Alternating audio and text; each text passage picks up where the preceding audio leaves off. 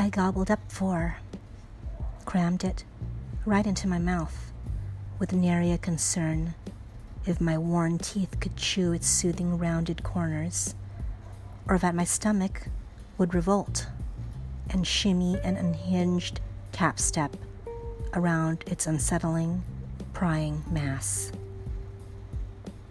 It needed some salt to mask the sensation of swallowing down rage and drowning hurt pride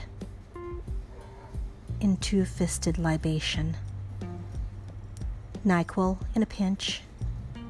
But did you know Advent calendars come yearly in whiskey sour and brown sugar bourbon, where you only need know the right faces to aim a crooked finger?